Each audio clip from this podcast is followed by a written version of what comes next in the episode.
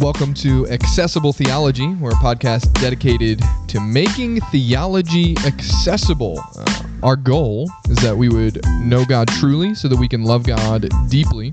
Uh, today, Michael and I are going to have a discussion through a passage in Colossians. Uh, we have both loved the book of Colossians and have decided that it would be a good idea for us to let some of that love out to share it with others, I guess. Um, but we're looking at a great passage today. I mean, okay, I guess I could have said that about any passage that we would look at in Colossians, but um, this one probably probably comes close to topping the list in the entirety of the book of Colossians. Would Would you agree to that, Michael? Yeah, I mean, yeah, it's some people have debated. It's oftentimes talked about whether or not this was a hymn that Paul pulled yeah. in to put in. It could have been a hymn that was used in the early church. Um, yeah. At at minimum, it's just it's it's a wonderful encapsulation of the work of the Son, mm. demonstrating That's his right. supremacy over all things. So it's um, yeah, it's going to be a lot of fun to talk through these five verses. So, in case you're wondering, uh, well, you've probably seen it in the title already of this episode, but we're going to be discussing Colossians chapter 1 in looking at verses 15 to 20. Now, there is a lot of deep, rich theology in this, and in all honesty, we're not going to be able to discuss it all, but that's okay uh, because you can take what we uh, discuss and go and read and uh, you know think through some of these things for yourself. Uh, do you think, Michael? Do you think that this is this is possibly uh, ranked highly, at least for me, and if you're agreeing, ranked highly because of all of those deep theological themes, and we tend to be, you know, bent towards systematic theology and, and whatnot. Do you think that's maybe why, or or is there is there more going on to it? Yeah, I think the draw to it is how um, how massive it puts Christ out to be in this right. so i mean the whole bible is putting forward jesus as the fulfillment of all things like it's it's centered on that that's the storyline of scripture as we've talked about a lot in other episodes but there's something about this text and i think this text ties in close with hebrews 1 which is rather similar mm, when it exalts yeah. the son and shows that not only is he the creator meaning he's not so one thing that if we haven't talked about before we we here at accessible theology hold to the creator creature distinction very That's much right. so right there's you're yeah. you're either creator which is god alone or your yep. creation and one of the things that will even come up in this text is in history um, a heretic uh, Arius um, and Arianism would have taken mm-hmm, uh, mm-hmm. one of these verses to mean that he thought that uh, Jesus was the first created being, but we right resolutely with everything in us reject that notion yeah. and, and, think that Paul's actually teaching the opposite here, and we'll talk about yeah. that more. But I just say all that to say this text puts forward Jesus as both creator and redeemer, and it does so on a cosmic scale, mm-hmm. unlike just about any other passage does in such clarity. So it's it's it's yeah. really helpful. Yeah, so then before we get into talking about it too much, let's go ahead and read the passage. Uh, you can feel free to read along with us. Unless you're driving, then you should probably not do that. Uh, so we'll read, yeah, yeah, we'll read Colossians chapter 1, 15 to 20. Um, Michael, do you, uh, do you want to read it for us? Sure, be happy to. So it reads The Son is the image of the invisible God, the firstborn over all creation. For in him all things were created, things in heaven and things on earth, visible and invisible, whether thrones or dominions or rulers or authorities, all things were created through him and for him. He is before all things, and in him all things hold together. And he is the head of the body, the church. He is the beginning and the firstborn from among the dead, so that in him all things so, so that in him all things he may have preeminence. For God was pleased to have all his fullness dwell in him, and through him to reconcile to himself all things, whether things on earth or things in heaven, by making peace through the blood of his cross. So you can probably see uh, why why we get so uh, excited about this passage. There is a lot of truth that we need to discuss. So let's just let's just start in verse 15 and walk through it uh, as much as we can uh, through verse 20.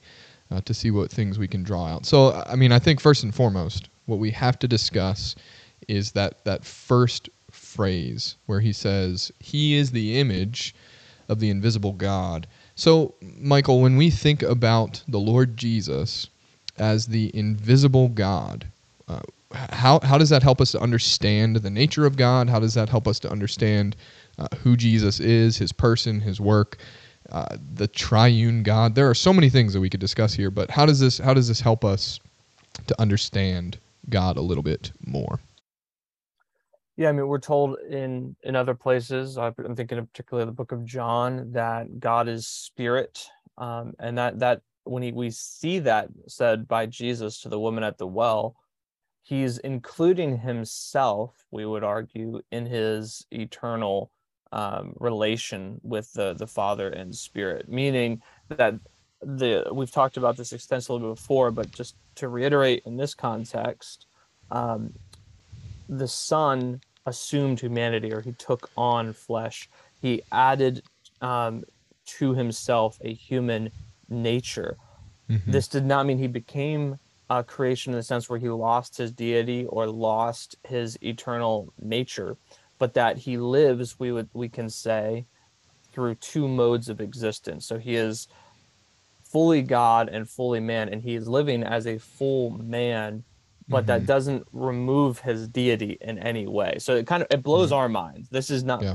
none of us are able to do such things. This yeah. is the Son alone, and we want to be very clear: the Son alone, the Father and the Spirit didn't didn't live through this second mode of existence. The Son right. alone assumes this. And this is what Paul is trying to unpack here. I mean, this is a massive concept uh, that the eternal Son, who is the image, who we see here is called the image of the invisible God, meaning that he's the imprint, as we see in Hebrews, the languages of the imprint of his very nature or substance. They share the substance; they are equal in that in that nature.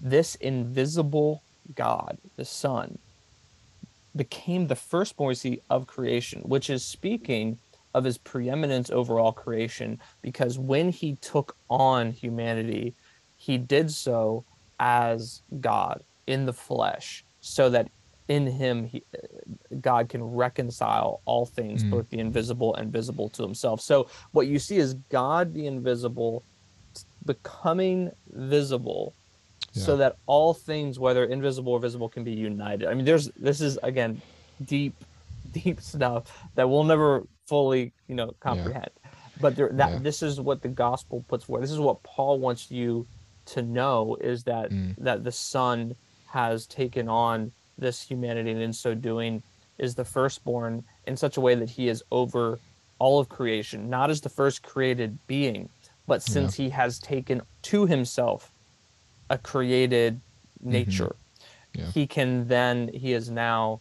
preeminent over all creation.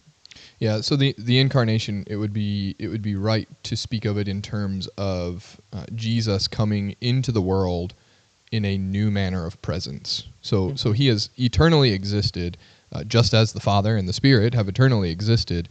However, in the incarnation, uh, he is taking on a new manner of presence in this world, which is flesh. Uh, this was this was new. This was not something that had ever taken place uh, in the history, and and we can have the debates on theophanies and all of that um, appearances of God in the Old Testament.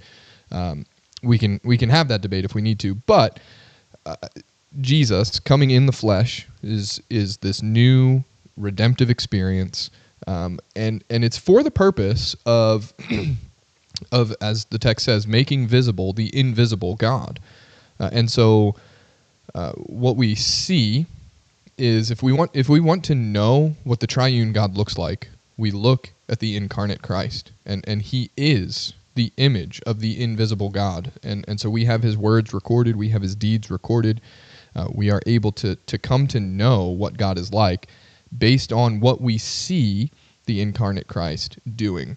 Um, so then Michael, you you have referenced this twice already. The second phrase in verse 15, uh, the firstborn of all creation. You mentioned Arianism, but the the modern uh, form of Arianism is uh, the Jehovah's Witnesses, uh, and they would hold to this idea, which is a misunderstanding, primarily taught through a mistranslation of John 1 1, uh, and a misunderstanding of the passage that we're reading, which says uh, their belief would be Jesus is the first and greatest created being. Now, I'm glad that they say gr- greatest, but to to say that Jesus is created removes uh, the truth of the first statement that we've read in this verse, verse 15, that he is the image of the invisible God. Uh, so, Michael, how how can we think through this understanding? What is what is going on when when Paul is saying that Jesus is the firstborn of all creation? Yeah, the fundamental error that Jehovah's Witnesses, that Arians have made, and that many other heresies have made is they misunderstand that the Son of God incarnate, Jesus Christ, is one person in with two natures. And that that distinction is crucial. And what, what I mean by that is that he is he is fully and remain and will forever be fully deified. He is God himself. Yeah. Yeah. Did not become God. He right. is God, fully living for all eternity, dwelling with the Father and Spirit. Um, they share that eternal relation. They, that is that is only belonging to them. Mm. And he added to himself this second nature, which is humanity, and that is where the Arians and Jehovah's Witnesses go astray. Is they do not under they they act as though there is not that second nature, or they just flat out reject it and and and that's fundamentally what it, what is happening there. One one of the things that will you'll hear a lot if you're in studying Christology is you'll hear things like natures don't act, mm-hmm. persons mm-hmm. do, right? And that that's fundamentally mm-hmm. what what we're saying in that is that the person of the Son is acting through this human nature and he is still simultaneously this is where your mind starts to snap simultaneously upholding the, the universe by the word of his power as the eternal God. So while he is in while he is being held by Mary in you know in the stable as yeah. he, after his birth, he mm. is simultaneously upholding the universe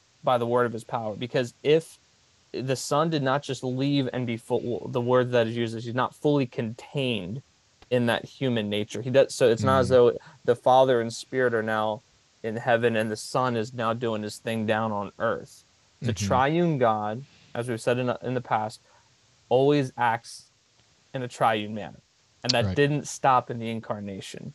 Right. And th- this, well, what's crucial to maintain is that second mode of existence that the Son is living through as a divine person living through the human uh, human nature and taking on the mm-hmm. human nature to himself. I, I wouldn't even want to say living the divine nature because there is a human nature that yeah. that is uh, fully experienced by the Lord Jesus Christ, which is why I can say in Luke two fifty two that he grew in wisdom and stature with God and men. Is why he got tired, why he was hungry, uh, why he didn't at the time. He could say the Son of Man doesn't know when the Father will send him back. He's speaking through his mm-hmm. human capacities and nature uh, in, in that moment. So holding those things in tension is what we what we need to be doing. And I would add to move on to 16 so we don't belabor the point with the fact that, you know, we mean the firstborn, just to, to clarify, the firstborn means he is preeminent over all creation as the son who has taken on flesh and, and has re- reconciled all things to himself. He stands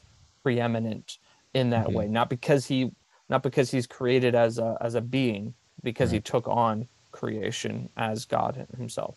But then in 16, what's interesting is he transitions, Paul does, to say, For in him all things were created, things in heaven and on earth, visible and invisible. What's important to note at this point is the way that the, the translation is phrased um, phrased here is trying to capture from from the Greek the fact that it's put forward as the Father creating by the Son. So the so and that's what we see in John one that mm-hmm. the Word was with God in the beginning. All things were made through Him over and over again in scripture we see that the father creates through the son by the spirit that's the, the mm-hmm. we talked about the same as the prayer if you remember back in the first colossians discussion we talked about praying to the father through the son by the spirit this is how god created too mm-hmm. triune you know and right. and what we see here in 16 is it's being hinted at there that it's that the, the father by the son is creating all things so that the son stands divine and on the creator side, not on the mm-hmm. creation side. And that is crucial to get. Yeah, I, have seen. Um, I think it's an article on the Gospel Coalition, and I don't remember who the author is. Someone who's well known in the apologist circles, and and they're talking about um, how to share the gospel with a Jehovah's Witness based on this passage. And they say all you need is a napkin, and and on the napkin you draw a line, and on one side of the line you have um, created things. On the other side of the line you have things that created. Uh, and so basically all that all that you discussed in saying we here at accessible theology believe in the creator creature distinction he said if you read this passage even even in the new world translation which is the translation of jehovah's witness um, where they don't they intentionally get some of these things wrong even in that translation were you to put the lord jesus on one side of that line or the other he has to be in in the category of things that created. And so it's not possible for he, as something who is created, to be the creator of all things, which just speaks to the the immensity of our God that uh, he is the creator of all, but then also who is able to to come and be with us, be Emmanuel, God with us, um, and to continue even in in the, the, the verse 16 everything not only created uh, by him in him but for him. So all things created through him and for him. So it would be an act of of idolatry for for us to consider that um, you know these things are uh, created for him unless he's God the creator uh, and so that's just even another crucial distinction uh, where we have to, to keep in mind who the Lord Jesus is, how he created, and also why things are created. They're created for his glory. And we can't give glory in that way to something or someone that isn't God. And that's another, I think, another way that Arius and modern day followers, uh, Jehovah's Witnesses, would get that wrong. Mm-hmm. So then in, in yeah, verse 17, uh, you got more on 16, whatever you well, got to say. Go ahead.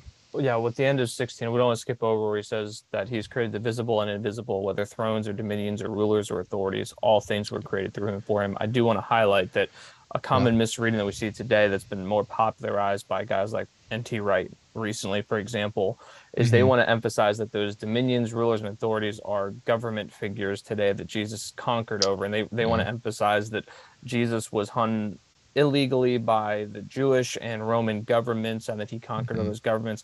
We disagree with that reading. We would understand Paul to be emphasizing, especially if you put the since Colossians is so much similar to Ephesians and you read of how he considers the rulers and authorities in those contexts, he's speaking about spiritual principalities ruling mm-hmm. behind the scenes. That's the emphasis. Now this it affects governments. We'd agree we wouldn't want to say this has no bearing on human affairs right. at all. That's right. not. In fact, Paul is trying to tie these kind of things together: the physical and the invisible. But yeah. We do want to say that in this text, when when we see that he's created all the rulers and authorities, that he then conquers over them. It says in Colossians two, and triumphed over them in the cross, which is not uh, in, in disagreement with guys like Wright again. That's not speaking of Jesus just conquering bad governments in this mm. in this life. It's mm-hmm. speaking mm-hmm. of the fact that he conquered over all principalities, demons, angels. He has conquered, and that is why throughout both Colossians and in Hebrews, when it talks about the supremacy of the Son, it speaks so much of Christ being superior to the angels and those realms because he has. It's it's amazing that he takes on flesh, which would seem to be lower than the angels, which is what Hebrews says. For a little while, mm-hmm. he became lower than the angels, but then through the resurrection, he is exalted and he show mm-hmm. and he and he, and he's glorified in his humanity through the resurrection. So we see in that is Jesus conquering over all of those principalities so that all things in heaven and earth can be united so that in heaven we who are physical can be taken into these invisible realities and that is why Jesus is called the firstborn from the dead later. He is leading it. He he goes through that. He experiences right. that so that he can lead us deeper into those realities. Yeah, yeah, definitely. Yeah. So then to continue uh, to verse 17, he's before all things, and in him all things hold together. Uh, even with 18, he's the head of the body, the church, the beginning, the firstborn from the dead, that in everything he might be preeminent. Those sort of those two things go together. Uh, that he is before all things. So, Michael, would you take that as a reference to his pre-existence? Yeah, I would say both. Both he is over, but that yeah, he yeah. is before these things. So I think it, it's kind of a both and. I don't yeah. think it has to be an either or, but I do think when you see the beginning, the firstborn from among the dead, you're seeing his originator, creator status. You're seeing the fact that he is the first that has risen from death to conquer it forever. Yeah. Um, and I think highlighting that. And, and what's incredible is he connects this in, as you already read with 18, the head of the body, the church. Yeah. That this that in Ephesians it's made very explicit, and I think it's 310 when it says that it's it's through the church that the manifold wisdom of God is yep. being displayed yeah. like to the rulers and authorities. I think that's a direct connection here. That mm-hmm. Christ, through his redeemed people, the church is the redeemed of God, those whom Christ has saved and who he promises the future resurrection to. It is through those that he is showing off this wisdom and the save and we're and he's called the head here which as we'll get mm-hmm. into much more in colossians 2 is where the false teachers that paul is writing against in colossians get it wrong it says that they're disconnected from the head meaning they're not in christ and yet mm. they're te- they think that they have the authority to tell the church that they're disqualified and paul wants to say no no you have the head you aren't disconnected those guys are beheaded from mm-hmm. from christ don't listen to them don't let them disqualify you because you're one of the ones that was transferred from the dominion of darkness into the kingdom of the beloved Son, and He is your head, and he, and He is your source of life. Trust mm-hmm. in Him. Mm-hmm. Your life is hidden in Him. That's Paul. Paul's building us to that argument.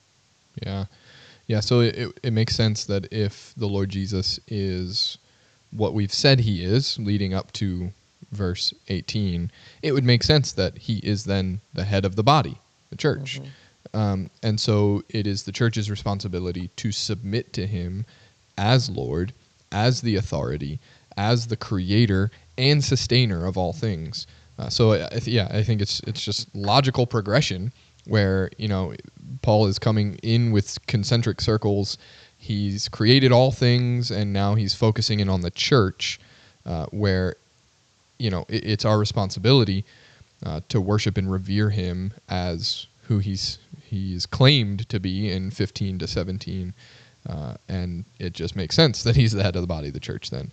So then the he is the beginning, the firstborn from the dead, that in everything he might be preeminent. Um, reference to his resurrection, um, firstborn from the dead specifically.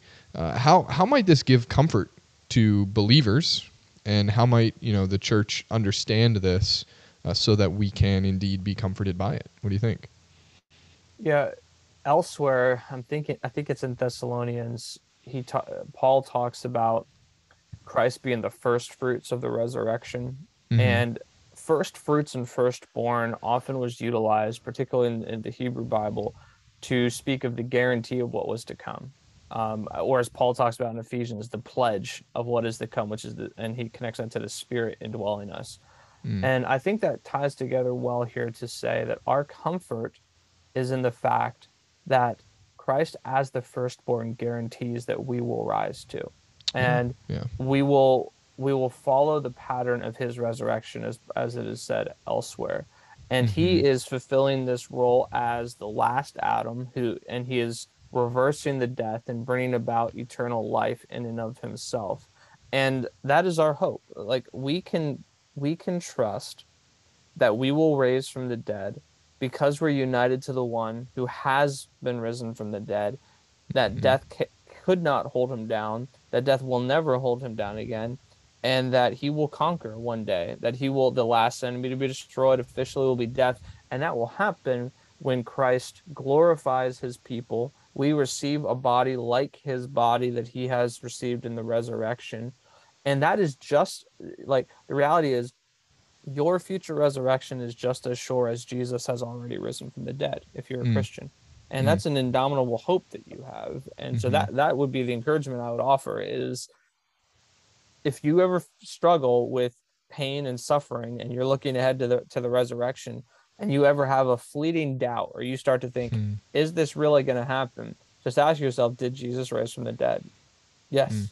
he did and so you will too. And that, that's the hope that we have as christians.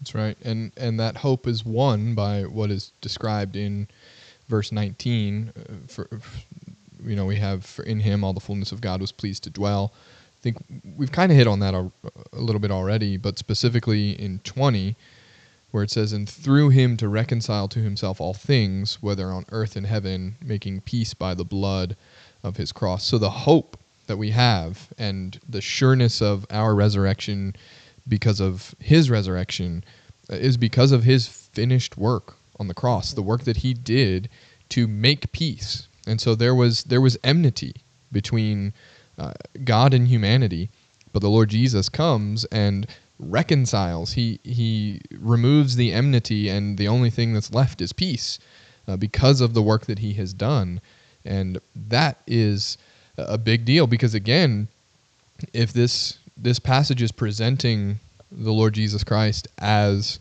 uh, the image of the invisible God, the firstborn of all creation, the one who created everything, the one who sustains everything, but then also the one who comes in our stead to do what we couldn't do, uh, to to remain righteous, to uh, accomplish the the work that needed to be done, so that our uh, our enmity could be removed. Then then Jesus is supremely to be the object of our worship, and and the one to whom that we uh, give all praise and honor and glory, because He's the one who has done the work of reconciling. He's the one who has has removed the enmity and has given us the peace, and it's all encompassing, whether on heaven, uh, whether on earth or in heaven. Uh, and it's it's the full and finished work of the Lord Jesus that has won that for us.